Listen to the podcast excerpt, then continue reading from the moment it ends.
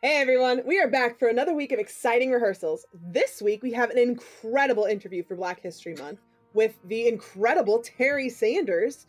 We are also joined by our friends at the Meet the Bus podcast. We will also find out what made Stephen say. This is absolutely ridiculous. I've never heard of this before, Jackie.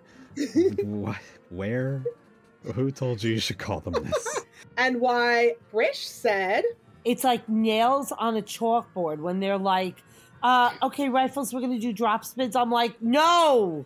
Oh, you're not. No, no, no. They're not drop, drop spins. spins. Are a all this and more. So get out on the field, and we will see you back on the sidelines for this week's episode of On a Water Break. Eight off the mat and go. Welcome to On a Water Break, the podcast where we talk everything marching arts. Everyone, bring it in. It's time for a water break. Welcome, welcome, welcome, welcome to another episode of season two of On a Water Break, the podcast where we talk about everything that you and your friends are talking about at rehearsal on a water break. I'm Jackie Brown. This week we have another action packed episode. It seems like each week we have more and more guests that want to join us. So come on, let's go. We are working on shows for the rest of Black History Month as well as starting on shows for Women's History Month. Guys, we have been doing some interviews already for that. Excited to see it going in March. This week, our host Woody has an interview with the amazing Terry Sanders, who has taught DCI, WC, WGI, HBCU, and so many more types of groups out there. Uh, we also have a guest host joining us this week from the new marching band podcast, or I should say, marching arts related podcast, Meet the Bus. But first, let's see who's on the sidelines this week. Hey, Stephen. Hey, Jackie. How you doing? I feel like it's been a little while since we've both been on here at the same time. We've uh, been grinding out some episodes, but uh, I'm excited. We got some podcast collaboration going here. Got some other hosts around. It's gonna be a good one. I was super excited to hear the episode you hosted last week. You did an awesome job with that. Yeah, thank you. It was pretty crazy. I can't believe the like types of guests that we get to have on the show nowadays. It's like blows my mind at least. I, am just so happy we get to bring these types of uh, interviews to life. And uh, seems like many of you guys out there listening might agree. We have a little bit of a growing uh, base of listeners now. Yes, yeah. We those views have or those views. They're not views. They're listens, whatever they are. They have been racking up like crazy, and I'm just like, I'm just like, oh, these are these are some nice numbers we're seeing here. Trish, how is the Wildwood adventure you were complaining about last week? Still status quo. I'll have more information on Sunday um, once I meet with these kids and see, you know, there's been there's been sort of spurts on the Venmo calendar donations. So let's see what Ooh. they bring in on Sunday and see if it's something we can even do. Like, so if they fulfill their commitment and we get enough money, then I guess we still sit and wait on the on the waiting list. But at least it's more of a potential. But I have a plan B. Well, you can always text me and spill the tea whenever you feel like it. Oh, if it happens sure. on like on like a, a day we're not recording. yeah, I will. No worries. All right. So, our guest host this week, I'm so excited to meet him. He is from the Meet the Bus podcast. So, if you oh. haven't listened to that yet, head on over. It's on Spotify, Apple Podcasts, all of those great places uh, is Jeffrey. And I'm so sorry, I did not think to ask how you pronounce your last name before we started, but is it Reckis? Yes, that's right. Reckis, first time. First time. Clap it up. I love it. I'm so excited to be here. Thank you guys for having me on. I mean, like, uh, my mouth dropped when the opening music happened. I was like, I feel like I'm actually on a show here. like you for me, actually on a show. Isn't it amazing? like, like for me, it's so funny because like my podcast, it's just like, hey, like I'm gonna press record right now, and then we're just gonna keep having this conversation, and then I'm just gonna do my intro, and we're gonna go from here. So like seeing the whole rundown, the music and everything, I'm like, oh my god, I need to like. I need to shut up. just like stay like we're here. professionals. Oh my gosh, yeah. I don't even know. This is a way more professional setup than what I got going on. So for me, I'm just like sit back, just let them do the thing. I love it. I love to see it though. I'm glad to be here today. I'm really excited to be on the podcast. I love it. Well, we're very happy that you're here with us today as well. Um, how we always introduce our guests on this show, it's a, a bit that we call Your Life Story in 32 Counts. It's going to give you about 30 Ooh. seconds to catch our entire listener base up to speed on everything there is to know about you. Think you can do that for us? 30 seconds. Yeah, 30 seconds. I will do my best. All right, here we go. So I am from Boston, Massachusetts originally. Parents moved to St. Louis, Missouri. From there, went to Middle Tennessee State University for college. Marched Oregon Crusaders for three years, 16 to 18. Marched Blue Knights 19. Um, right now, currently living in Nashville, Tennessee. Started this podcast in September. That's going great. Uh, what else? I am a trumpet player. I make my own music. I do this podcast, and then um, that's got to be 30 seconds. I think Mm, that's got to be it. That might be. That should be. I think that's 30 seconds. It's still clicking. Um, and I really like the think I Celtics. forgot to mention to you it's eight and in too. That would have. Oh, been I heard the Met go off, detail. and my He my whole instinct. slacking. Yep. Band the band kid instinct in me when I hear the Met go off is automatically just like that. Like, oh, what am I doing? I'm gonna tell you right now that doesn't go away. I like that that little like adrenaline rush you get when you hear that Met start going up. It never goes. I've been out of DCI for a very long time, and it does not go away. Well, that's hilarious. Like as soon as it like started, I was like, heartbeats up. Here we go. wow. so tell us, tell us about your podcast. What's what's kind of your mission with the Meet the Bus podcast? What's your guys's premise? So overall, what I for me why I started the podcast was back in August, the day after finals on Sunday. You know, I watch finals. I support all my friends on Saturday. Unfortunately, I didn't get to go. I had to watch from home, which is you know sad I couldn't be there. But um, looking to go back this year. Uh, my parents actually just moved like 20 minutes down the street from Lucas Oil, so I'm hoping that I get the opportunity to go see the activity again because it's it's been since 2019 uh, since I've had, which was the last time I performed there. That's the last time I was there. So Yeah, me too. trying to get back out there. But when the day after finals for me, um, I was watching this podcast. I also watch. I'm a big sports guy. That's my big thing too. And like for me, I grew up playing sports, and then it like when I went into the band world, I always found ways that they were similar to me, and I always found the ways that they could just line up. And um, I Sunday morning I was watching this podcast I really like. It's the Pivot Podcast. It has Fred Jackson. It has uh, Ryan Clark, who's on ESPN, and Channing. I forgot his last name, but these three guys, they all talk about football. They bring all these different athletes on, and they want to know their story. Not so much like there's podcasts out there for sports. There's a million sports podcasts, and they all want to talk about you know the game and whatever. But this this podcast in particular wanted to talk about the people's story and how their experience was in whatever sport they were in and their upbringing and all of this other stuff and getting more personal with them, not just, you know, knowing the athlete. So for me, I'm sitting there and this podcast comes on and it's the episode with like The Rock. And I'm just starting to listen and I hear them all talking about like, yes, we understand, even though we've all had our own professions, we understand what this grind of like life is. And it's just, it's cool to hear all these different people who do different things, you know, like talk about their stories. And for me, I'm like, I started to look through drum corps media in general.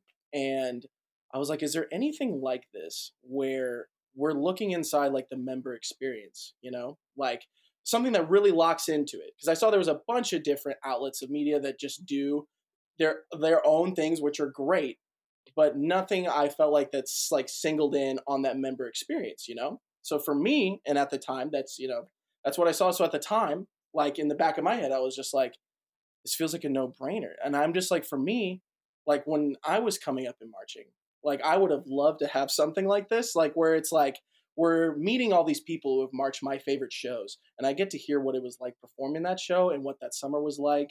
And then from there, it was kind of just like, for me, it was kind of just like, I really do appreciate what FloMarching does in their media, but for me, I wanted to have a more relaxed space so that people could just be themselves. And it's not so much like we have the FloMarching mic in front of you, like say something, you know, like professional, something like that, which is all great. And there's all there's spaces for that everywhere. But for me, I wanted to have a relaxing environment where we can authentically talk about the activity that we all love and do.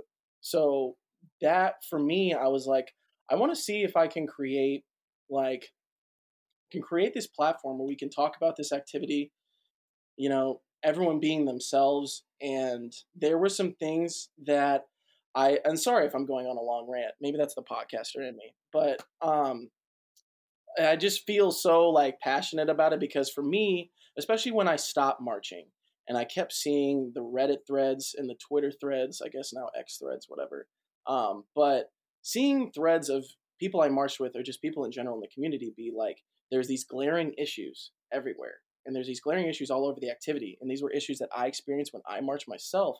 And I was just wondering, what if there was a place where people could authentically go to talk about these things that they truly feel and it didn't have to just be hidden and thrown away in the Reddit threads and the Twitter threads or whatever and people could actually speak on things that are happening. Now, of course, my podcast isn't all about, you know, let's throw some group or somebody in the gutter. It's not about that. But if there's something that people would like to speak on, I that's that's what I created it for. So, in a long-winded answer, yes, that's that's it's about talking about the member experience in the activity like what was that like for you? How did you see yourself grow? All of these other things. So yeah that's that's the story of the podcast. Um, yeah. i think that's pretty cool man. I think it's good for there to be an open space for us to talk about stuff in this activity. Uh, yeah. it can actually be a little difficult because normally everyone's so affiliated with an ensemble you don't necessarily want to or should speak on something's behalf. Um, so it's kind of hard to have these like casual conversations, but I think it's good that we do. What would you say is something that uh, has been challenging for you as you get started? Oh my goodness. Um, it's a lot more than I thought it would be going into it. I really did think that it would just be as simple as like, you know, asking people well i mean that's a challenge in itself not like just to get people on but i mean like scheduling out in advance so that you stay mm-hmm. on top of things and that you're not like the biggest thing for me is like I have two people that help me. Very, very helpful. Shout out to Grant Langston who does my thumbnails, and shout out to Eric Booth who does the editing for my videos. I could not do this without both of them. I must say that on here, absolutely. But that's another thing too is having a group of people that help you out in this because it's harder than I thought to do it by myself. Um, I really thought I could just like hop in and just you know ask some questions and whatnot, but um, I think the biggest challenge overall in the beginning, the biggest challenge was uh, for me to stop doing what I'm doing now, which is a lot of rambling. and like I would ramble forever, but also like, you know, uh, learning how to be a host, learning how to sit back, take your time to say things, um, challenge in that regard. I think another thing too is like having no like backing of any sort on like being backed by like a company or being backed by whatever um, and having that push on social media to get the word out there that you're doing something i think that has been another challenge as well because for me it's not so much about like numbers fame whatever it's more about like having these conversations and getting the word out there that these conversations are happening and i think that's that's probably been the biggest challenge so far is just like the conversations and everything themselves are so easy because it's something that we all love to do easy to talk about but getting the word out there i think has been the most difficult part for sure um i'm gonna have to call, pause you right there because uh nicole welcome to the podcast hey what's up Hey. I sure hope you have Starbucks because uh do you see what time it is? I do. And um I'll send you some cards to everyone. that would definitely not go to waste. that would not go to waste. oh, so, so fun. Okay, what did I miss? So um what was the biggest aha like what did you have that like aha moment when you felt like okay either this is really happening or okay, we made it. I got the, this is it. We're good. What was that big moment for you? Uh, the biggest one for me where I was like, "Oh my god, am I doing this?" was when DCI announced uh, towards the end of September, and it was the first month that I had started the podcast. I started it September third, I'm pretty sure, something like that, very beginning of the month.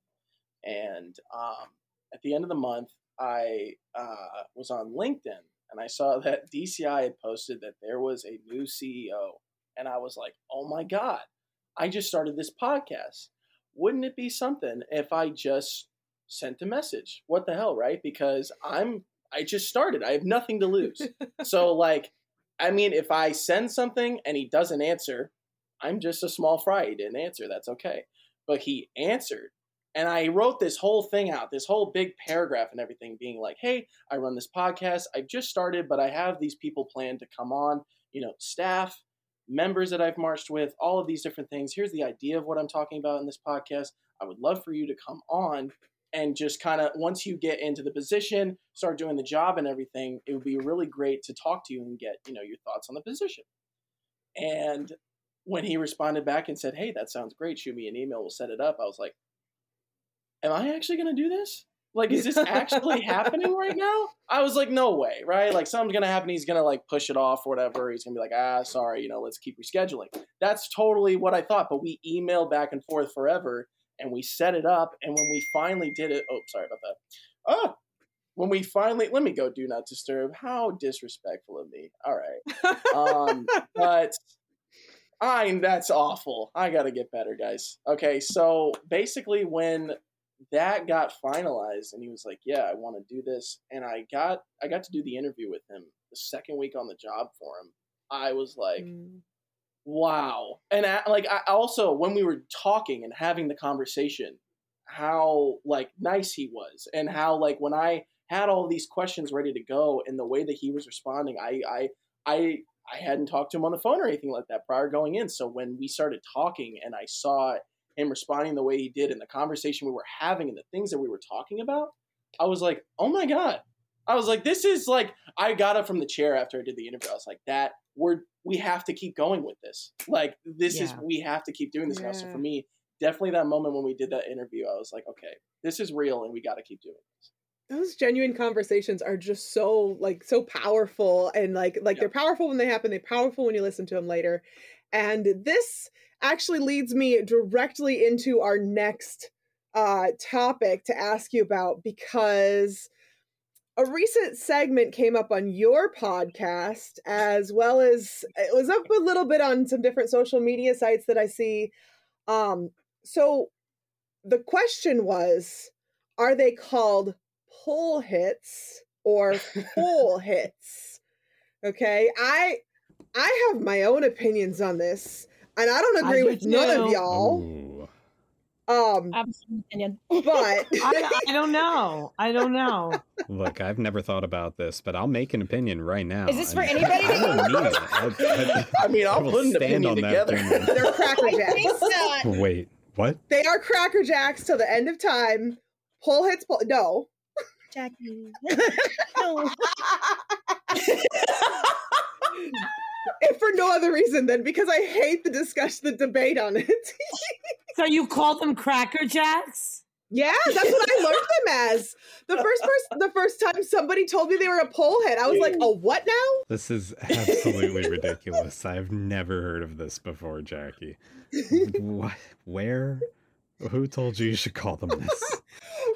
Because they're because it's not pole hit or pole hit. No, that's not how that it's works. something different. well, I just thought it would be a really nice time today to talk about not necessarily pull hits versus pole hits, um, but some of the other differences in vernacular that we have in our activity. Uh, Mm. So, like, yeah, for those who are listening and can't actually like see the the shape of my mouth as I say these words, pull hit is P U L L and pole hit is P O L E. The difference being whether you pull on the pole or or whatever. Um, but yeah, But- I- yeah. It's it's I think my thing is just it's been everywhere. Like this is this one's been all over the place. It's so so common. The fact that it popped up in social media again, I I don't know if it was because of your podcast. Did you guys decide to do that topic because of it popping up in social media, or was it the other way? No. Like, did your I didn't even know it was popping up in social media. Honestly, I just like asked around with my guard friends, and I was like, "Hey, what's some like good?" Because I'm a brass player. Like, I'm not gonna, I'm not gonna go in here acting like I know how to talk go. about guard. So I was like, "Hey, guard friends, like, what's some good guard community questions that will like when I ask them, be like, oh, okay, like did a little bit of homework." So like, I asked, and one of them was just like, "Oh my god."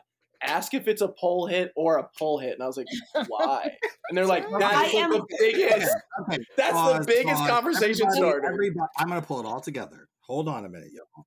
These things, these these things that we were discussing, were came about in my time frame of color guard.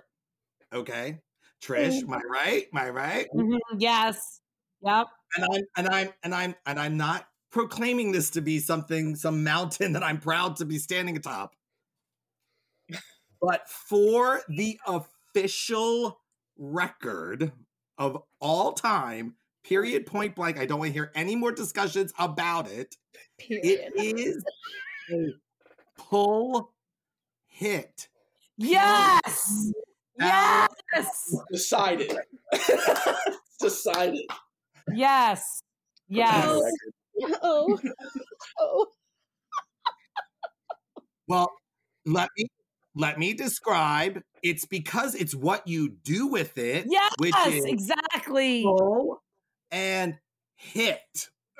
so you pull apart on the That's what flagpole, and then your fla- your hands hit it. No, no, no. Versus- so what happened is no, no, no. Let me clear this up for you. I'm gonna pull you all together. This is this is this is Grandpa I'm gonna pull you all together.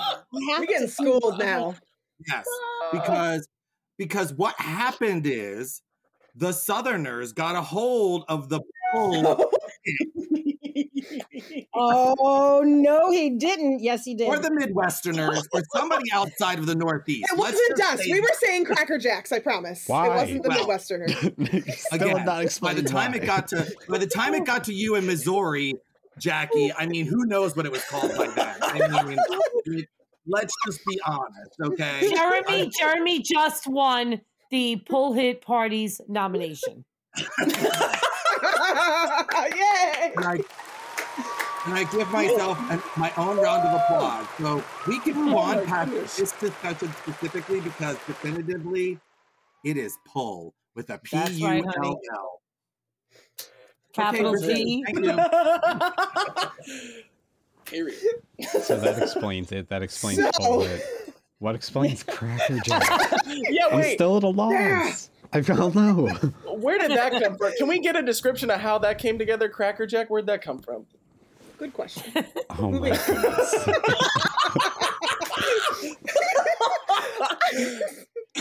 no idea. No, you pull I on the pole, it hits your hands, and it- that's a cracker jack. Okay, so what about what about? Okay, this one, this one actually somebody suggested was um uh weapon spins versus drop spins. I actually Oh. tell you what I learned from Oh. as because I didn't learn I either of those. Oh. Was- con- The I learned them as it. uh uh. I can't even think of the word now. Consecutives? Consecutives. That's what I learned. Yeah, Consecutives. That's what I learned. Yeah.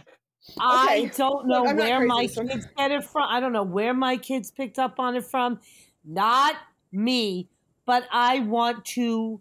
It's like nails on a chalkboard when they're like, uh, "Okay, rifles, we're gonna do drop spins." I'm like, "No, Oh, you're no, not. no, no, they're not drop, drop, spins, spins." are a flag move. Mhm. One Mhm. It's thousand something you do with percent. a flag. Even I knew that. One See, and thousand Stephen percent. even knew, so you know this is this is truth facts right here. Um, what about the Long Ranger? We hooked the Doctor Beat up to the Long Ranger, so we just called it Doctor Beat. Mm-hmm. We used to Yeah. do one. I actually, this was a little weird. We would call it the Bach back in high school. Uh, might be like an old East Coast type of thing, but they would say like Bach no Bach, and that would basically Mm-mm. mean like eight and in off the Met. Is are have any of you guys Oh. ever heard of something like that before, or is that just me? Oh, we said something like that. Yeah, it would be a drum major command. Like Okay, we said something like that, but I don't. I think it was referring to something else. They said "dut no dut," like if we were gonna dut off to start. This was like my first year marching drum corps, like twenty years ago. Yeah. So they they said dut no dut, like as if are we gonna dut off or are we going to? And I think that it was the drummers saying, are we gonna dut or are we gonna like tap? Yeah, I see. Right. Maybe I don't know. I don't know. Yeah, Golly. it's kind of like Okay. uh, I thought it was came from some old school East Coast people, like uh, before they Mm. had the technology or We we had metronomes. I am not that old. Stephen. no, I you see them. they had the speakers. Great job, everyone. Set your equipment down. Touch and go. Oh boy. All right, let's do our gush and go. Stephen, since you want to just keep going on about how old I am, you go first. Yeah, just uh, I mean, I'm excited getting going with indoor. Uh, it's been good over at United. We've just had our nose down to the grindstone, just like working, really, really trying to uncover some new ground. I always think that like cleaning, it's a lot like this archaeological dig where you're finding what kind of cool, what's beneath the surface there that you can you can unearth and polish and we're just working hard. It's uh it's been a lot of fun. Trish? Um, kind of the same boat as Stephen. We're kind of in the midst of it right now. Um, we have another competition on Saturday at Hillsborough High School. And that's the high school team, the independent team, the one that's trying to go to Wildwood, has rehearsal on Sunday, and we'll see how all that shakes out. But um, you know, made some pretty good changes Tuesday night. We'll see how they pan out this weekend. A pretty good panel. So excited. We'll see what see how it goes. Nicole, what do you want to gush and go on about? Oh, um, how every weekend this month I am in an airport going to a show. So we're getting Thick of it. all and this was me trying to like schedule myself as like, oh, a weekend on and weekend off. Not for February. I can sleep when March comes around. but I'm excited to see. Like um each show that I'm doing is in a different circuit, so I get to see how all the different classes will add up in those different circuits. So I'm excited about it. And lots of different sheets to read. Whoa, buddy. Oh, Whoa, buddy. And that's and and the different classes in each uh circuit it's just like okay um i know that we've moved on to um SAA point three am i on the a sheet or am i on the regional a sheet right now like Mm. Mhm. so um i've become really good friends with whoever the chief judge is Do you think Good that's thinking. something that ne- should it is that something we should standardize or do you like that like the different circuits are kind of adjustable for the different guards in the different areas? if it is okay i think if you have a large circuit then yes uh differentiating between the guards and their skill set yes because sometimes you have uh some circuits that don't have that many but we have all these different classes and like Mhm. flag class and you know Mhm. it, it's it, it uh, I don't know. I, I, you know, you have to go off of whatever sheet it is too. And some people have some uh, circuits will have like a sheet for every class, and that's a lot. That is a lot. a lot. But if honestly, if if it could be maybe standardized a little bit, but I think everyone has every circuit has a solid regional A, they have a solid Okay. A, they have a solid open, and they have a solid world. Now there's different things that come in between those, especially between uh like regional A and scholastic A. You could have a plethora of classes between them. All right, Jeff, Jeffrey. Sorry, can I call you Jeff? Eh, either or. Everyone calls me either or, so I I take both. Okay, well, you kind of see how our gush and goes work. What would you like to gush and go on about for a minute or so? Oh geez, uh, not a whole lot going on right now. Just trying to uh, navigate the world. Twenty two year old right now, running a podcast, uh, working a job, trying to find some new ones. Um, also, just uh, I'm recording my new episode tomorrow, so we got that. That'll be coming out next Tuesday. Just had an episode come out with uh, Benjamin Smith Smith this past week. Uh, was on Leadership with Carolina Crown. Um, I'm not trying to plug myself. If you want to, but um, We're all about shameless self promotion. It's fine. but yeah, basically got that going on. Just working with the podcast right now, working in life, just trying to you know take every day in stride, and that's that's kind of all I got going on right now. Um, I need to do a really quick gush because um, a friend of mine and fellow judge, Adam D. Hill, if you guys follow him on Instagram, he is ADHD Beats. He's a drummer over there, and he is a part of the PAC drumline, the PAC drumline, and they are um, on America's Got Talent. Now, I don't know exactly when in relation to the episode airing of the podcast versus the episode of America's Got Talent, but they did make it into finals. So I want to give them a big shout out and say, like, congrats, guys. It's going to be so awesome. And hopefully we'll see you soon if we haven't already. Yeah, I know. I just keep waving my hands. I'm just that excited. So. Hey, it's called Gush and Go, not Gush and Stay. Let's go.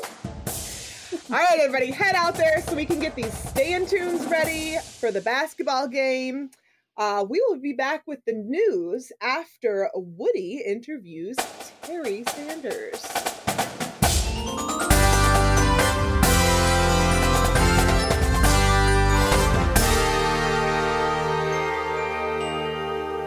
Hey, this is Christine Ream. And Chris Green. Guard Closet was founded as a consignment business in 2000. Since then, it has grown to include winter guard, band, percussion, and other genres. We can help you with custom flag and costuming designs. Our consignment inventory has plenty of great looks for your color guard, drumline, and marching band. Pay it forward.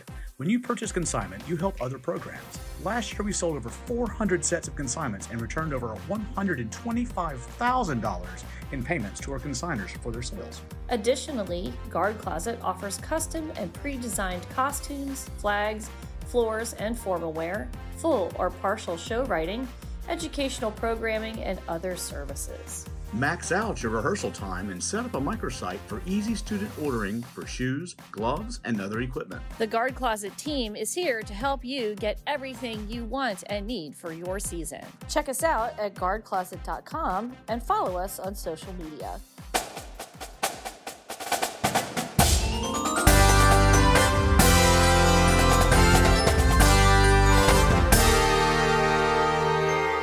Hey everybody, this is uh, Woody. I'm glad to be back here on the sidelines of on the water break, and today I'm on the sidelines with Terry Sanders.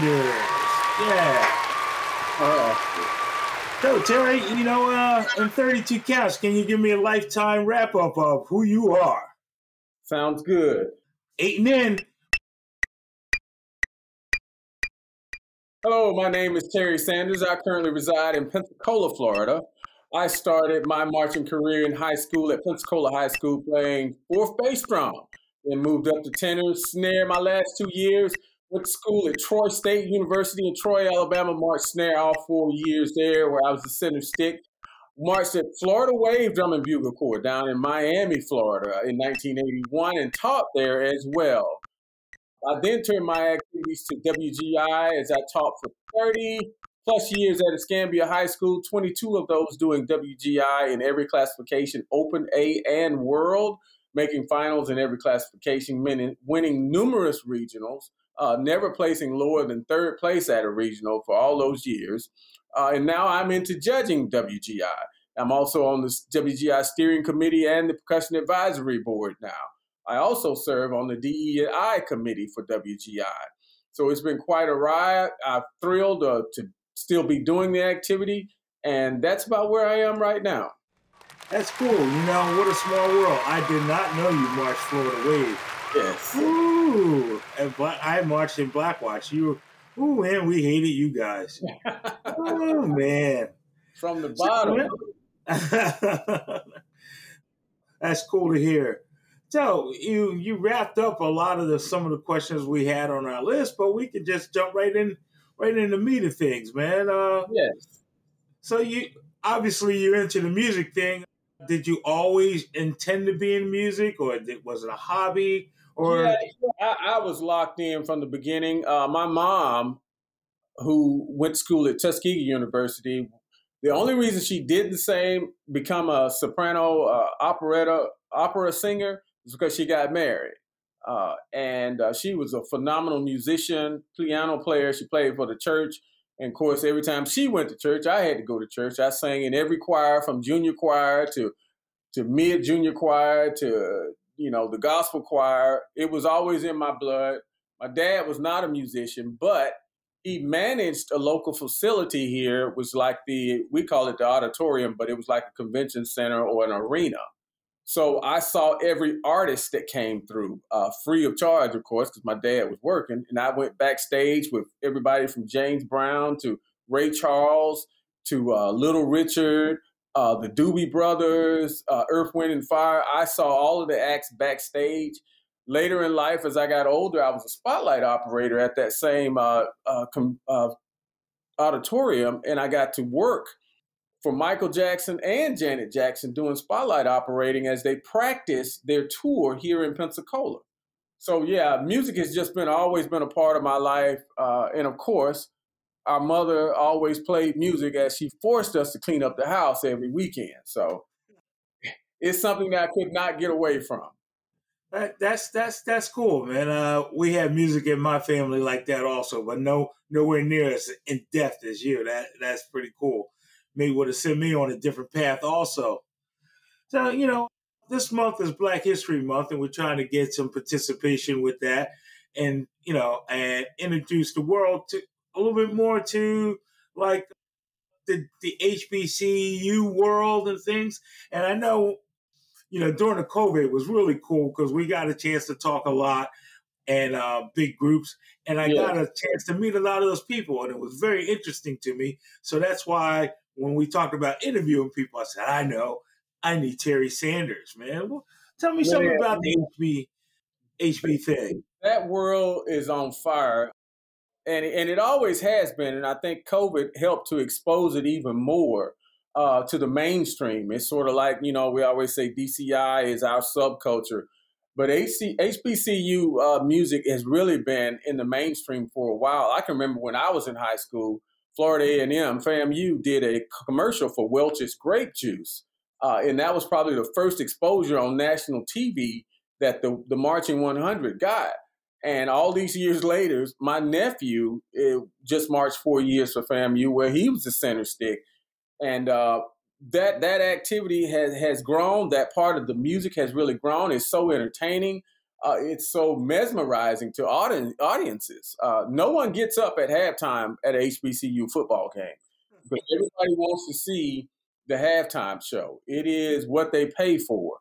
And university presidents have long recognized that that is a major recruiter for their universities, whether the kids are in band or not. Uh, it's part of the pride of being a part of a HBCU a band program. So yeah, it it is on fire. And you're right. During the pandemic, I had this kind of a Zoom weekly Zoom meeting or monthly Zoom meeting where we talked percussionists from all walks of life, and we had quite a few HBCU directors on the uh, Zoom calls. So one of the silver clouds to come out of that was the networking that we were all able to do and meet people. Uh, I still uh, am saddened by the people that I didn't get to work with early on in my career when I needed someone to call who had that expertise that looked just like me. That made a big difference to me, knowing that all of these teachers and all of these resources were out there that I didn't know about. But uh, like I said, that's the silver cloud that came out of the uh, pandemic for me. And the HBCU um, experience is is really booming right now, really booming. Yeah, I, I, I, would agree. I would agree with that. And you know, it's funny because up here, once you cross the Mason Dixon line, you know, yeah. like it doesn't exist. So it's just really a mystery. And uh, you know, you being a part of both worlds was was very interesting to me. So I don't know. I've noticed, you know, since I've been paying attention, I feel like the uh, the crowds in the D- in the DCI thing is not as big as the eight HBCU things. Why do you think that may be? Yeah, and it's you, you know it's the approach to the the the entertainment portion. Whereas, you know, DCI, if, if you could play Holst uh, or or Tchaikovsky and, and be great at it, and it's very entertaining to musicians like us because we know those charts or we've studied them or or we we know how to get access to them to gain. Okay, they're going to do uh, you know this chart that I, I I studied in college, whereas the HBCUs kind of dictate their shows for the mainstream to where if you play Beyonce, you're playing Beyonce. Everybody knows Beyonce. If you're playing Taylor Swift, everybody knows Taylor Swift. Now you may make yes, they do. Yeah, you may mo- make it more thematically to fit, let's say, a marching band show, but the hook for a Taylor Swift song is still the hook. You know, a hook for James Brown is still a hook that people know. So I think that's why, from an entertainment standpoint, in DCI, we're so concerned with it's called intrinsic value that we feel like Beethoven has more musical composition or weight to it than James Brown. And it really doesn't. It's based on how you arrange it. I agree with that a thousand percent. You know, it's just hard for everyone, for a lot of people to put that together. Yeah, and, So- and we just we will not get away from that. It's got to be classical music, or it has to be you know this European style music. Uh, whereas a corps could come out and play some Afro-Cuban music, and they're like, well, it's kind of repetitive. It's not as deep, you know. So we're not going to credit it. So people s- shy away from that. So when you uh you know, you know, now that you, you've been a part of both worlds, have you ever thought about mixing the two? Yes, that fusion is and has been done. The Velvet Knights did a great job with it. The Bridgemen was one of my favorite corps.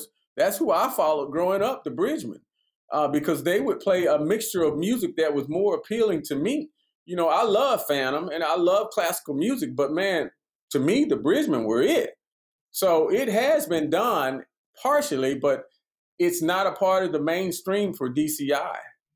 I I do notice though, you know, when I watch, especially in the winter, some of the stylings are definitely bleeding into Oh, the yeah. WGI world in a big way. How do you feel Yes, about that?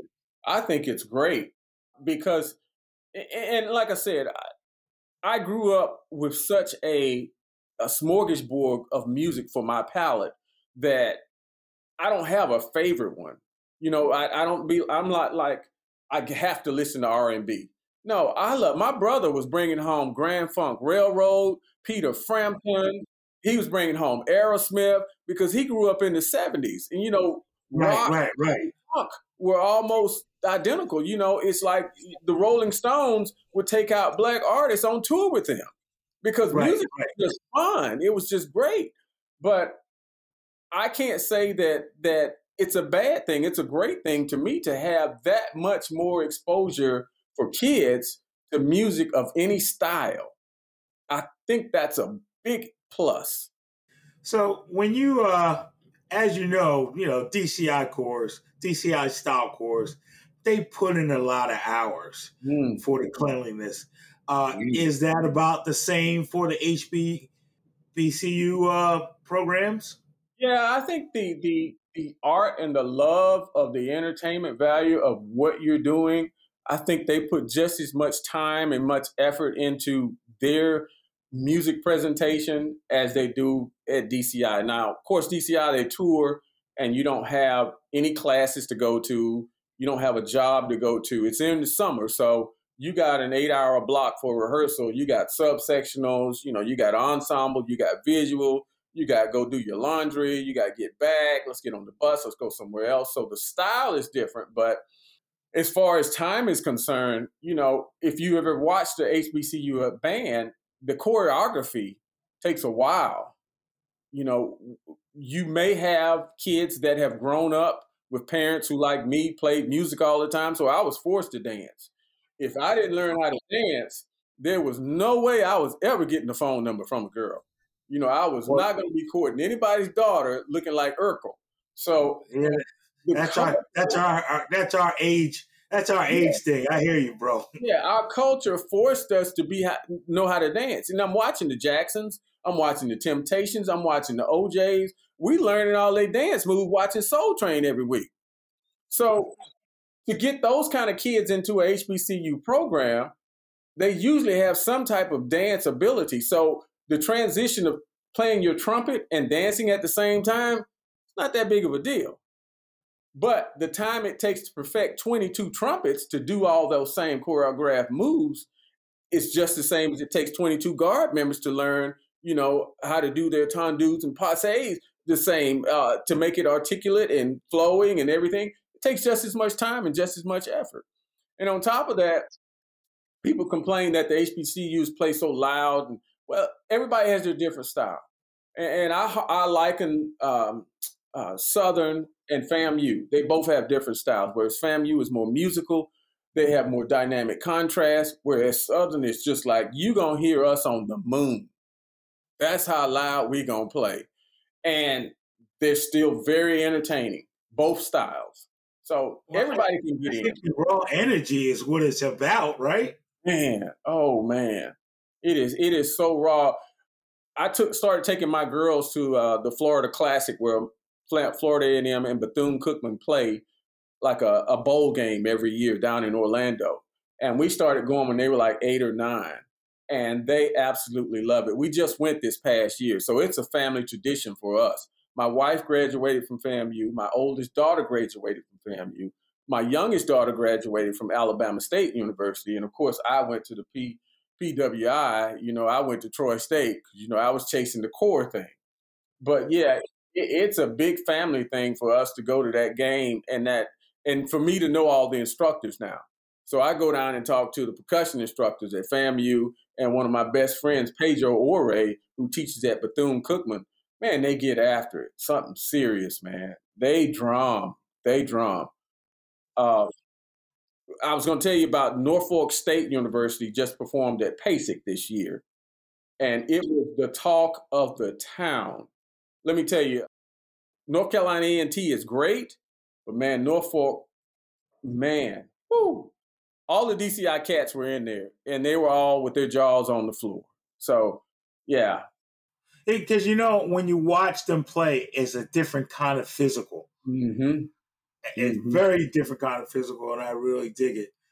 So I'm gonna I'm gonna shift gears on you here. Right, I'm gonna, uh, I'm gonna shift gears on. All right. So, uh, what's your favorite style of music, man? Oh man. like I said, I really don't have one. I tend to listen to probably a lot of 70s, 80s, 90s R&B and rock. Uh, I, I, I, love it. You want to move in, man? You want to move in my house because yeah, we can be brothers. on the flip side, I got you know I got uh, a lot of Earl Klugh. I got the Crusaders. You know, I'm listening to Grover Washington Jr. It, it, it's really my mood. You know, if I'm in a jazz mood, and then my mom brought me up on the blues. She brought me up on BB King and Bobby Blue Bland, and I'll listen to that. You know, I, I love listening to uh, my last two dollars. Sometimes I feel like that, or I want to go to a hole in the wall. song about that. So it's just my mood of what I feel like listening to that day. And then, of course, being a church kid, having to go to church all the time, I listen to gospel. I love some Kirk Franklin, man. Love it. Oh, Kirk Franklin. Yeah. His arrangements are just, whoo. And man, we were just down in uh, Miami, this group called Nu Deco Ensemble out of Miami. It's an orchestra. And I was on TikTok in a wormhole, and this came up where they were playing Spottieottiedopaliscious by Outkast and it was an orchestra. And I thought this has got to be like they somebody just did a mix, put Spodioti Dope Lipschitz, and they're showing a picture of an orchestra. No, it's for real. Man, oh, okay. these play and the arrangements are phenomenal. I will send you a link later. You have got to listen to it. And they've done uh, they've done rock and roll, they've done uh, R&B artists, they've done rappers, they've done everything, but it's all contemporary music. It's not. They play some classical. So I was going down to see my daughter, taking my wife, and I saw they were having a concert. we went straight to it, man, straight to it. I had the best time in my life. So music styles, everything. So you uh you mentioned, you know, you talked about in the uh 32 count life story, you know, about your whole career and you're deeply involved in the WGI thing. Are you a designer, composer, or just a tech? Now, I came Or all up, three. yeah, I came up in the age where you didn't have these companies selling shows. So I didn't get to buy a show and do it. Yeah, It right. me. It was me at the computer banging out notes on Sibelius. It was me with the drum pad. It was me at the piano picking out melodies, figuring out the chord structure for the double stops and the you know the the, the double laterals. It was me, man. So I'm lucky to have done it all. I was at a clinic one year at PASIC, and Paul Rennick was talking about that. He was saying, you know, the people who have grew up writing notes without a computer hear music totally different than people who've only grew up with Sibelius. Oh my goodness.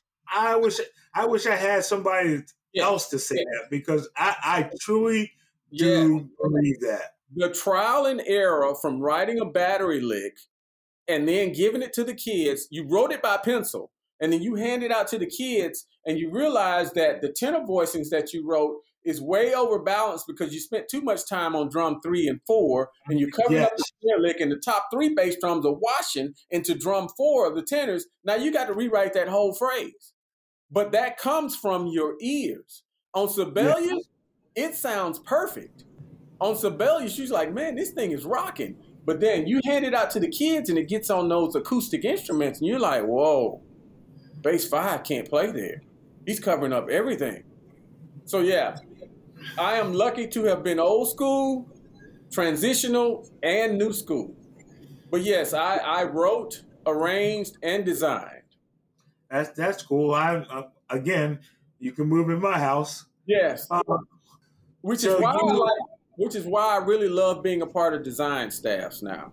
Because I'm the guy you know get off my lawn you little kids get off my lawn. You know I'm the guy on the staff that always saying that. They'll come up with this great idea and then I got 20 questions it's like well that idea shot down. Because I have so many so many things like you can't do that that's gonna go wrong that's gonna go wrong that's gonna go wrong. And sometimes greatness happens from that because that's why I love collaborating because I will say an idea, you will hear it and say, Terry, I don't think that's quite right. But if we did this off of your idea and we're both like, yeah, that's the ticket. So that's where That's I the way I like to design also. Yeah, me instead too. of being scratched by myself, I love being on a team.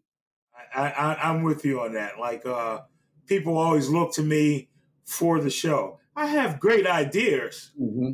but I need to at least hear myself talk to Terry Mm-hmm. to know if I'm right or wrong. I don't know if I'm right or wrong until actually I talk to Terry and hear myself explain it. And if it don't come out right, oh, well, wait a minute. And then, like you said, then Terry goes, well, but wait, what if we, and then it just starts to roll. Right. People don't work like that too much Right. anymore. And, and, and that's what I try to influence on younger designers and guys who are starting out in the activity now.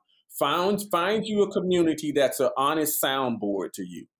Somebody I, I had about five color guard and five percussion people that I would send my show ideas to, uniform ideas, everything, and let them send me feedback back. Like, hey, what do you think about this uniform?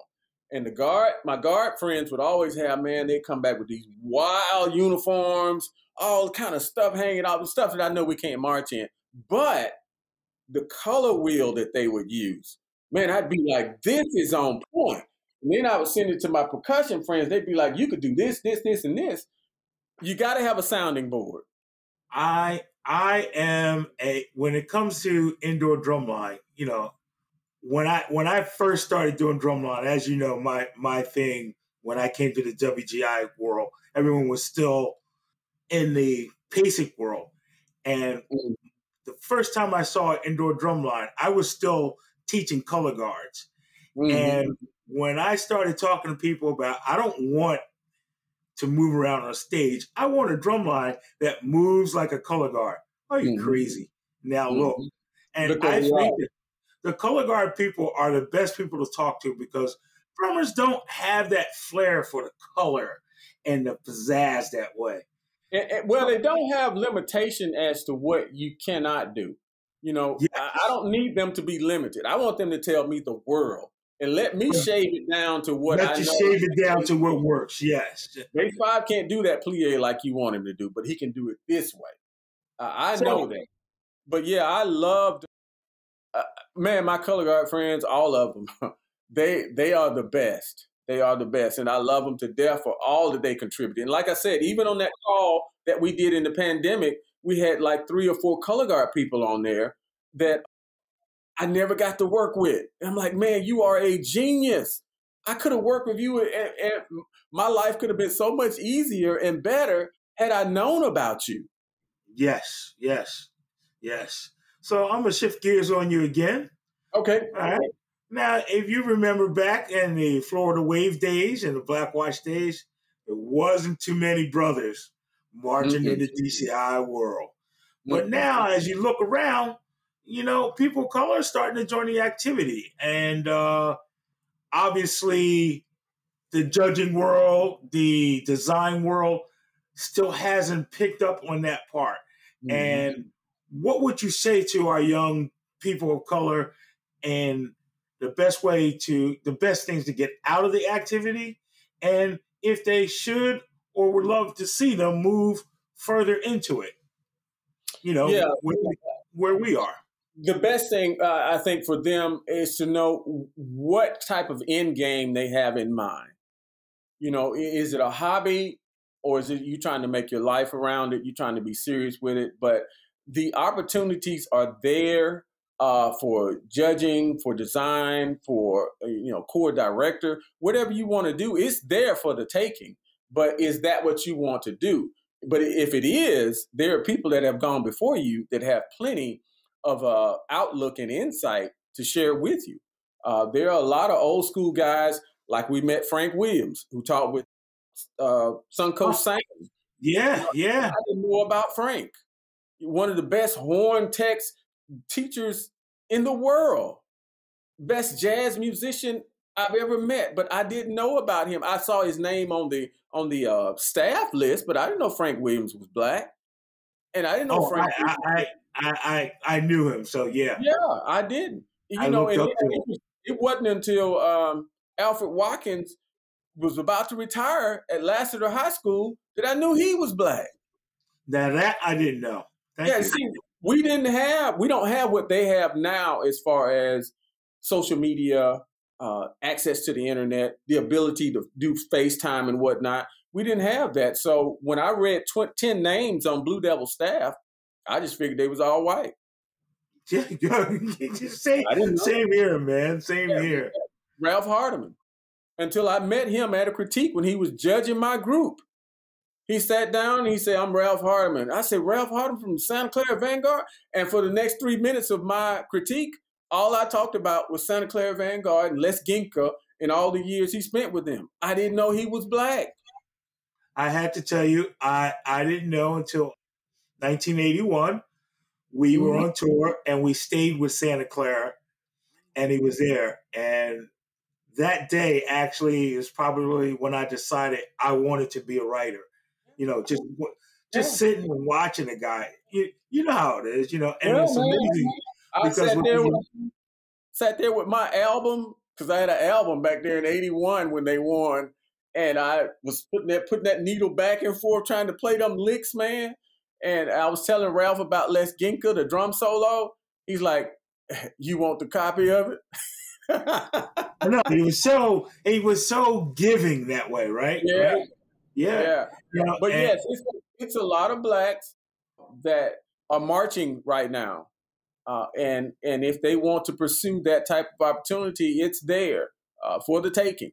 I, I, I hope they do get involved. Uh, You know, it's funny. You know, here in our area, we get a we usually get a lot of kids from New York City Mm-hmm. in the in the local drum corps, and the staffs have a problem understanding the priorities of that kid.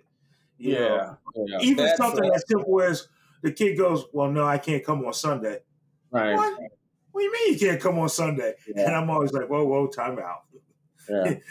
it don't work that way, right? You know. and and and that is where we are with a lot of things where you know i look at my facebook list of friends and it's a smorgasbord of people that that's me i look at other people's facebook like uh, let's say a white friend of mine sending me a friend request and i look at the friends on his list and there's nobody on there that looks like me on his friends list i go through all 2000 of them and i see like three black people well that lets me know that he hadn't been exposed to my type of lifestyle, or if he's teaching, he hadn't been exposed to anybody that's had kids that are black.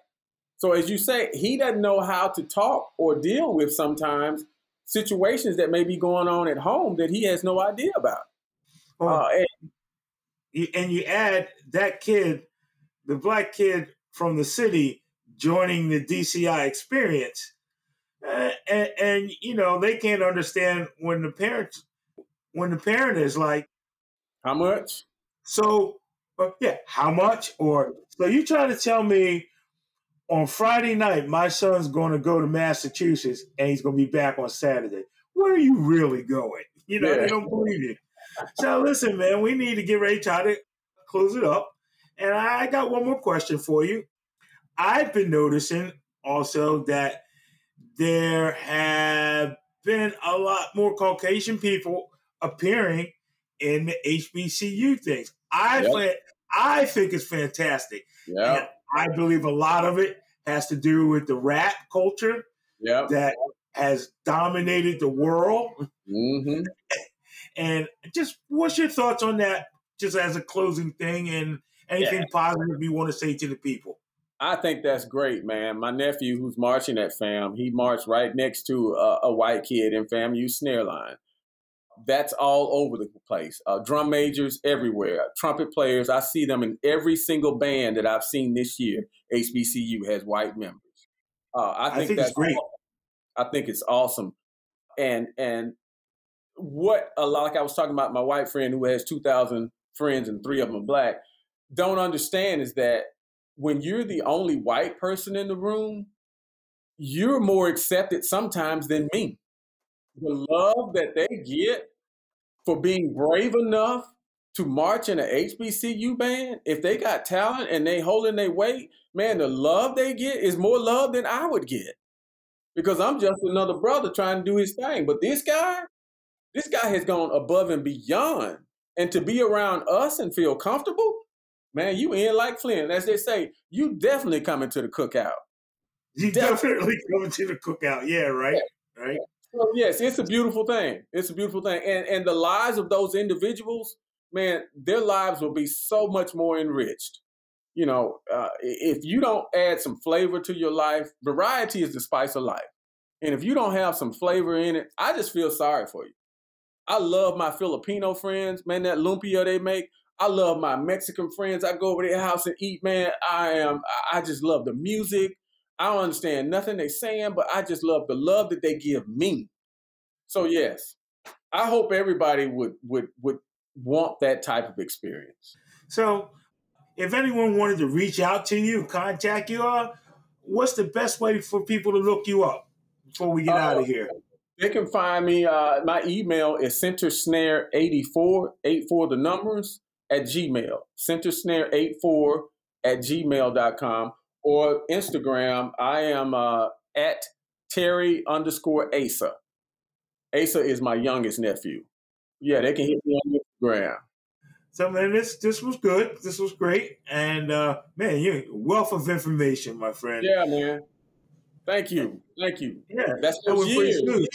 Huh? That's those years. I tell everybody, it's not that I'm smart, it's that experience. It's it's experience. No, that that is that is all to it. You know, how do you know? I just know. Don't don't, don't worry about it, because I already did that. I know what's going to happen. I can tell you three or four versions of that mistake that you're about to make. But uh, that's all right. So we got to get out of here, and uh, we're going to get off off our water break. And Snares, you're going to go set it up on the 50 because Terry's going to work with you. And back to you, Jackie.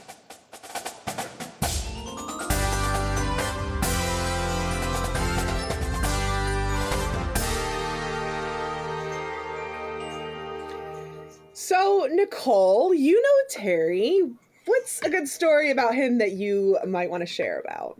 Um, Terry is um, literally, we will say it um, to each about each other. He's my brother from another mother and father.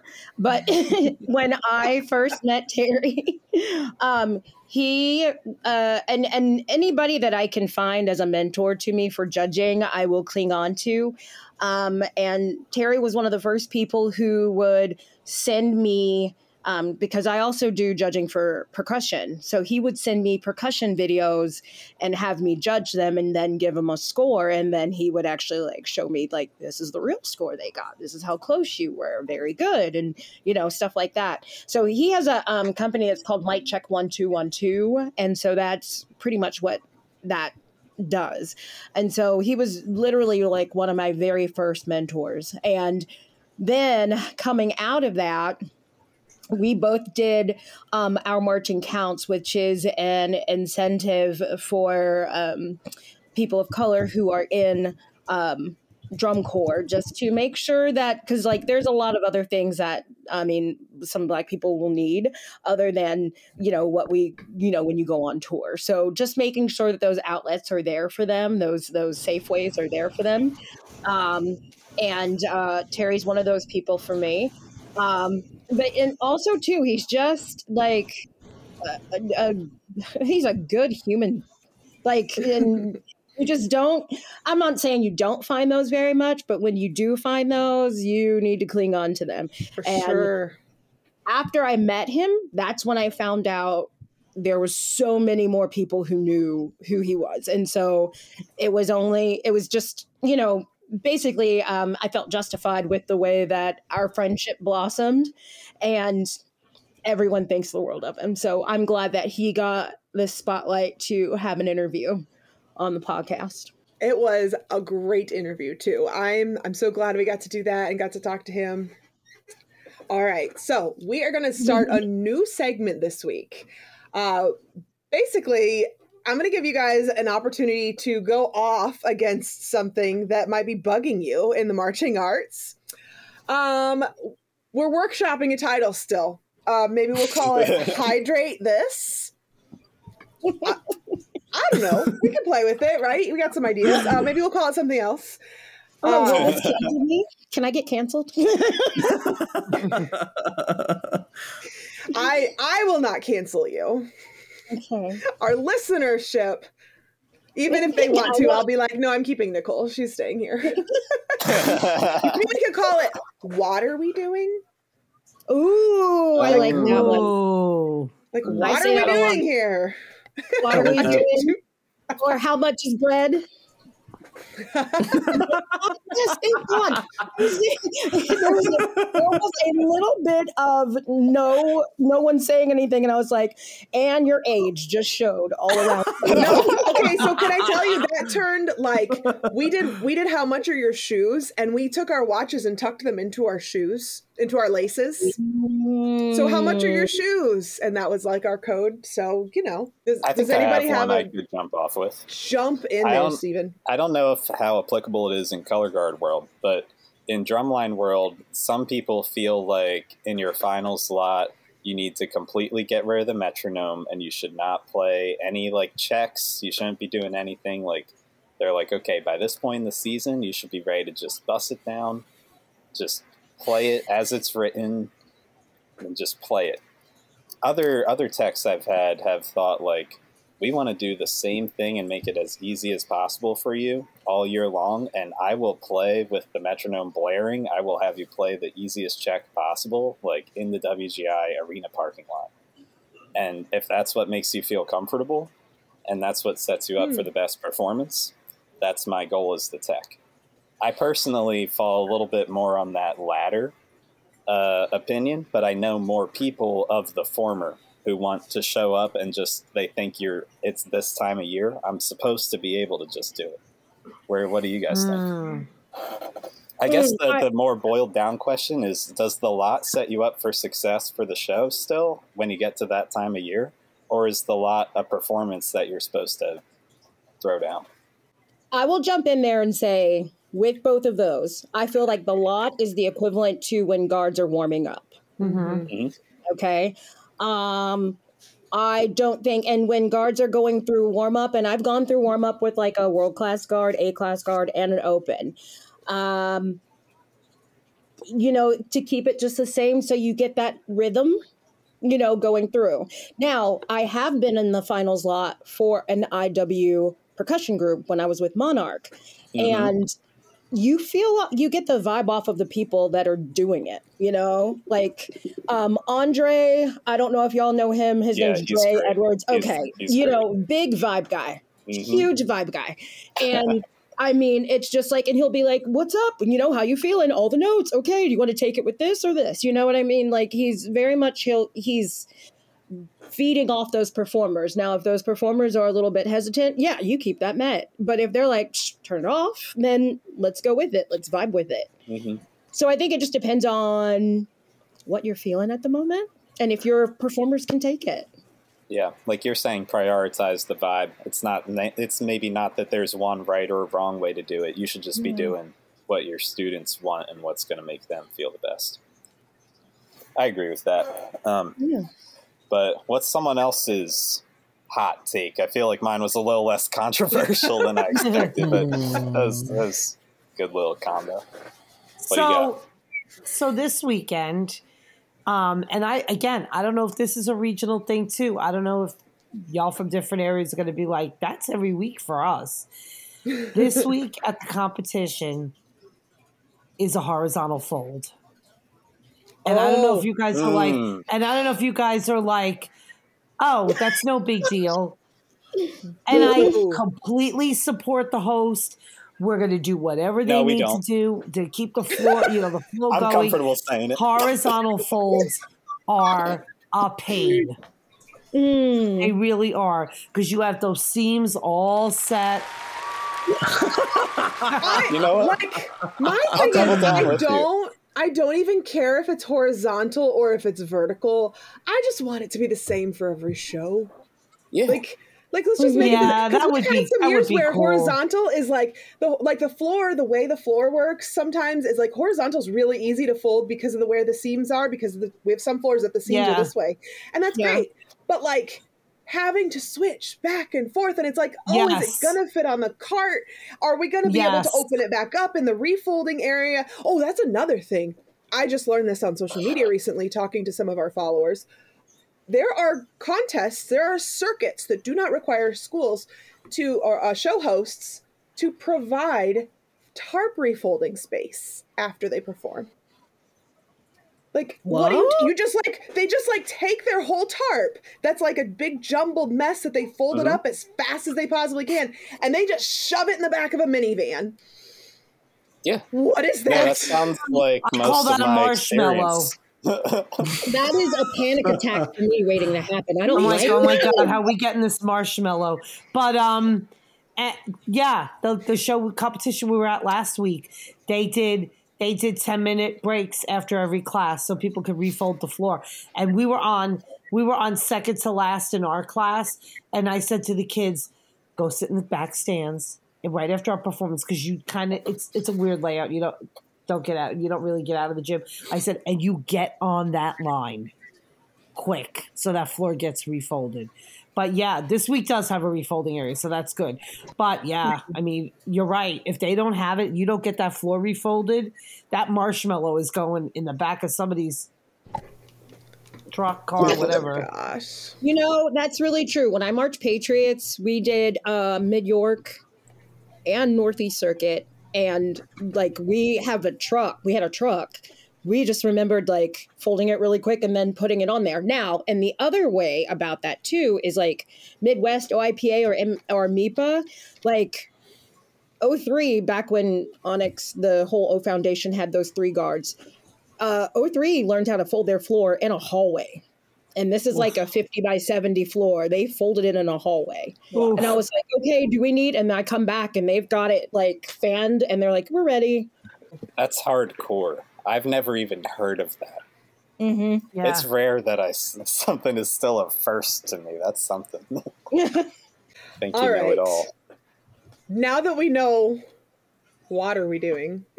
I don't know. I like that one. That's, that's fun. uh, so thank you. I think that was from Jeremy, from our our lovely producer.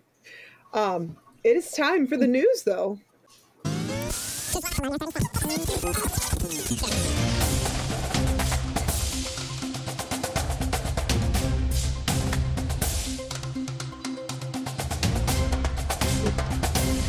All right, Jeffrey, I am going to put you on the spot as our guest clinician today. What story have you brought for us Let's share? do it. I'm excited. I'm very excited. I'm excited for this organization I'm about to talk about right now. Uh, there's a lot of changes up top and just overall in this organization. I'm very, I'm very excited to see where they go and where they take this. Uh, this past week, Cavaliers Arts, Performance, and Education has welcomed Robert Baker Hargrove in as their new CEO, and this is this is really exciting to me because I think not even two, three weeks ago, uh, Daniel Belcher stepped in as the new corps director.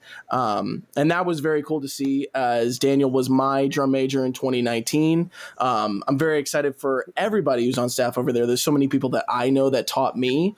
Um, Keith Ty being on the brass staff over there. He's also shameless plug. He's been on the podcast. Go check that out. Um, but yes, uh, Daniel Belcher, Keith Ty, now adding in Robert Baker Hargrove, who has a ton of experience coming into this. Like like so much. I mean, there's a whole paragraph here coming from just overall his background. Um, just gonna see if I can find something here. Oh, perfect. They have it highlighted. I want to read this off real quick. Uh, Robert has been the recipient of several awards and accolades, including the Marquis Who's Who Champion of Progress for Q2 2022, Fortune Magazine 2022 Top Professionals. That's that's pretty cool. That's a big deal. It is. That's Yeah, a really big up. deal. And and other humanitarian and business designations. Um, and then obviously he's coming out of Orlando, Florida. But yes, honestly, I I I think that's that's really cool right there. And it, it's interesting to see like, you know, with this CEO right here and also with, you know, the new DCI CEO coming in, it looks like a lot of these groups are gearing more towards um, at least when I came up in the activity, it seemed like a lot of, and I've talked about this before, but um, a lot of the activity has been run by like educators, passionate volunteers, stuff like that, and it's it's very it's very interesting to see this new business perspective coming in, um, because I think that is that's a big topic in the community is the fees, the financials of it all. So it's very interesting to see groups and you know, starting from the top down, seeing these groups bring in business minded people at the CEO position. I'm excited to see, um, you know, where the Cavaliers go with this and how they grow. I agree. I think like normally in almost any other facet of life, I'm not the guy that's happy when like a real businessy person moves into like Yeah. some education or public space type of position. But Mhm. in a weird way, it feels to me like the activity could die if it doesn't figure out those things. Right. So that's why Right. now I feel like I oddly enough am I'm really excited to see someone step in to like handle the administrative and like really, really, really broad brushstrokes like Mhm. aspects of these organizations and Yeah. have that be someone that's not from the inside at all. It's someone that actually has like developed a whole world of expertise that could be valuable that Yeah. someone who is from the band world probably wouldn't have ever even developed in the first place. Like, you know, maybe you do, maybe you don't, but Yeah. we all saw, have uh, pretty much devoted our lives to band. sorry i didn't mean to you know Yeah, cut good. off at the end there but i think that's that's the biggest thing is there's been a lot of like uh, pushback whenever the news came out about the new ceo people being like i saw at least people being like um, you know, this guy, it's going to be the business model that runs it into the ground or whatever. I mean, I think somebody commented on my video with the CEO talking about like, you know, this is the exact thing that's going to run the activity into the ground. And, you know, people online being like, you know, we have a business guy who doesn't understand the activity at all. And I'm like, I feel like this is the thing that we need because, like you Yeah. said, Stephen, this activity is moving towards. I mean, I remember we were marching in 2018. It was the week in Texas where um, it was just so hot that shows were being delayed, canceled. We did our our shows and our warm ups, and we're Uh-huh. sitting there. We had to take 20 minute breaks. Like that was mandated by DCI that we had to take those. And when we're sitting underneath, we're like, the way the formula of how this activity runs, it's going to die if there's ever a summer off. And it's kind of crazy how two summers later that happens. And then we see these schools who are struggling financially. Yet it's interesting to see people push back when you're bringing in these business minded people because now bringing in people like that lets the band people do the band things and it allows for Mhm. organization as a Really good point. group. And it Really allows for those financial people to take care of the just the financials. They're not here to like the CEO Nathan Boudreau said it perfectly that he's not here to teach band. He's not here to you know what I'm saying. He has found an appreciation for the activity and he has dove in headfirst and has gotten himself acclimated with all of this. But he is here to take care of the the financial mess that we are working with right now. And I, that's what makes me excited because that's the direction I feel like it should be going if we want to keep watching finals after finals after finals. So that's yeah, that's that's just me. Also, Yeah. can somebody can fact check me on this? But I just heard that the new CEO is the only uh, African American corps director in DCI currently. You're this true? probably right. We will fact check though. I think you might be right. Stephen, what story? Uh, what story do you want to bring up today? Yeah, I've got a. Uh, this one's kind of fun, kind of lighthearted. We've got the uh, Green Mountain High School in Colorado. This band, uh, they recently rolled out a pep band for their basketball team, except this uh, pep band is entirely student run, directed, and operated. Um, in, in like a way that actually is like pretty kind of professional too. Like the student who's kind of taken the lead on it is very, very interested in going to school for music uh, education and becoming a band director. So like that student is kind of almost developing or at least like living out some of the things they want to build a career in. Uh, And this is at the the on the right job away. on the job training, so to speak. On the job training, exactly, in high school. It's almost like they're student teaching their own high school in a way. Um, yeah. But yeah, I thought that was pretty cool. Uh, shout out to the Green Mountain Rambunctious Ram Band. Nicole, what you got for us today? Y'all always give me the tear jerkers. Appreciate you for that. Um, so, uh, uh, in Whitmire, um, the name of the article just says Diane student gifts school band uniforms as Alabama sits on 2.2 billion for education. So, the way that this starts out, I'm I'm gonna zero more in on the student and what she did, and then how that goes about, you know, with the other part of it. But um, Melody Jackson Jackson uh, was a student at Reeltown High School in I want to say Tullapalooza County, um, Alabama, and she has uh, something to teach all of us about having a common purpose. She was in her high school's marching band, and um, her marching band does not have uniforms or hasn't had new uniforms in a very, very long time, and it showed. So um, she is terminally ill. She had a cancer that was very aggressive and fast acting. Mm. So uh, she was offered a wish from the Make a Wish Foundation in Alabama. Um, so she, if she had a chance to do something fun or just do something that would make her happy, and she chose to do something good instead. So she told the Make a Wish people that she didn't want a trip to Disney and she didn't want to like you know, vi- uh, she didn't want to visit from a celebrity. She wanted band uniforms for her high school's marching band. Wow. That's amazing. Um. So, she, and in, in, in the article, it just says that uh, she gave her dying wish away to her fellow students to cover the cost of something that should be a basic school expense. Um, mhm um, and the more that it goes on in here, um, it just talks about how Alabama is not a poor state. Um, it is just the way that elected officials are choosing to spend their money. Yeah. Um, and it when when you know you dig through it even more, it's two point two billion. There shouldn't be a reason why some of these kids don't have uniforms. It's not a huge deal, you know. It's not a big thing, and it, especially for I've seen a lot of these. It's not like they have huge marching bands. It's and they're not super tiny, but they're not like Texas size schools either, you know. So this is something that can actually happen. This is something that can actually be done and uh, they're hoping, or what the article says, is that at 16 years old, Jackson is an inspiration to do better, and Alabama lawmakers should take her lesson to heart. So, nice. What Call they- them out. Exactly, they totally have. Um, it says that Alabama had the money to buy band uniforms or pay many other extraneous expenses that come along with running schools.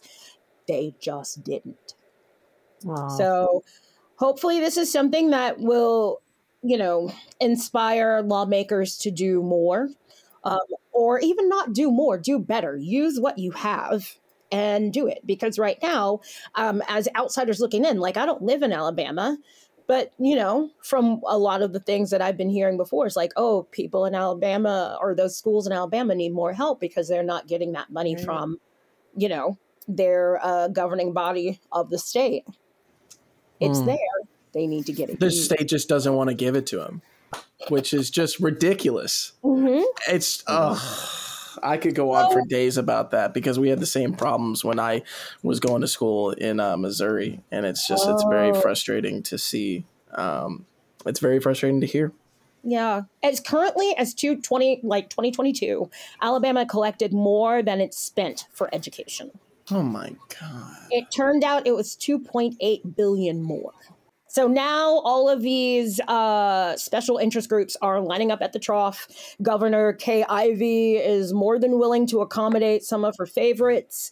Um, there was a 25 million um, proposed for Montgomery Water Park. Um, and there's a hundred million for prison construction on top of um, a billion more already allocated to a general fund. So all of this is being put back into the cities of Alabama. And honestly, with that 2.8 billion more that was not used towards schools, hopefully it will be now because of I hope so too. Yes, because of one person, uh, Melanie Jackson. That's so sweet that she's really she's using her own like she could use this for her own benefit, whatever she wanted. You know, this is basically her dying wish, and she just wants to see it being used for the greater good. I love that. What a That's so sweet. That's so sweet. Trish, what do you got for us?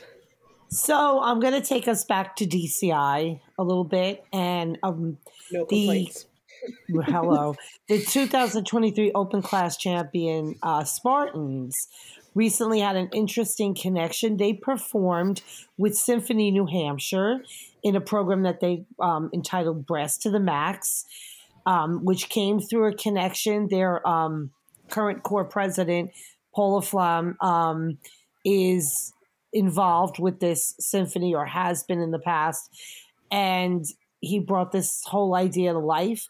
And what I thought was really cool about the concert was when the concert opens, they showed before before it started, they showed like a little video montage like who are the spartans? What have they done? You know whatever which i personally think was super smart for two reasons. One you don't know who's sitting in that audience. It could be potential members or even in that symphony if there were people in the symphony that were still of marching age. Maybe they were interested in you know maybe that was a good recruiting tool for them number one. And number two you got potential donors sitting right there at that concert. I mean, how smart was that to do that Mhm. whole montage about here, you know, who we are, whatever. They played really recognizable titles, so it was really appealing to the audience. Just sounds like it was a really, really great, really great experience for everybody involved. All right, everybody. Thank you so much for a great rehearsal this week. Thank you to our hosts, Stephen, Trish, Nicole, and Jeffrey. Where can we find you at if our guests want to follow you? Um, you can find the Meet the Bus podcast on YouTube, Spotify, Apple Podcasts, Amazon Music. You can find us on TikTok, Instagram. Am I forgetting anything? I don't think so. You can find us basically everywhere and anywhere. Um, absolutely follow the Instagram, the TikTok, subscribe to YouTube, watch the videos. We got clips from the bus, we got shorts, we got interviews. Um, we even have I do a little thing called buy stops where if I have like a week off, I don't do an interview. Kind of do something similar where we just like look into the marching arts, do some news. So just a little bit of that, but yeah, basically anywhere. So at Meet the Bus. Guys, make sure you go subscribe, write us a review, share this episode with a friend. Make sure you follow us on our social media at On a Water Break, and we'll see you at the next rehearsal on a water break. Go practice. The On a Water Break podcast was produced by Jeremy Williams and Christine Ream. The intro and outro music was produced by Josh Leyda. To learn more, visit leydamusic.com. And until next time, thanks for tuning in.